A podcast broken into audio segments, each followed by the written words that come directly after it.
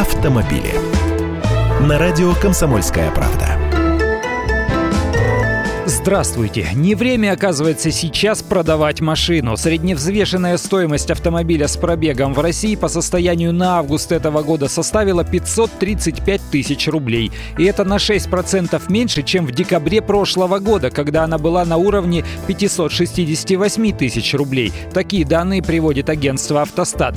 Казалось бы, только начал просыпаться рынок новых машин, то есть люди стали возвращаться в автосалоны. И вот на тебе, при желании сменить заменить прежний автомобиль на новый, вас ждет необходимость сделать скидку от 10 до 15% от цены, которую вы хотели взять за свою прежнюю машину. То есть рост цен, который продолжался с 2014 по 2016 годы, прекратился, теперь начался откат. И цены продолжают медленно снижаться. Я повторяю, говорю о подержанных машинах. Число предложений подержанных автомобилей на дилерских площадках и на классифайдах, то есть по объявлениям, растет, а спрос спрос сейчас не очень высокий, так объясняют эксперты.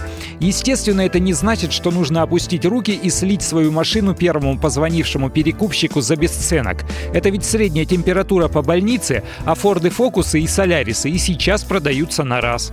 Если же у вас не столь популярная машина, нужно немного потрудиться, проштудировать объявления на Авито Авто и на Автору, позвонить в фирму по выкупу и трейдиновые конторы, изучить кто сколько даст. Ну и продавать грамотно, хорошо отфотографировать сфотографировать, сделать полное описание, с покупателями хотя бы общаться нормально.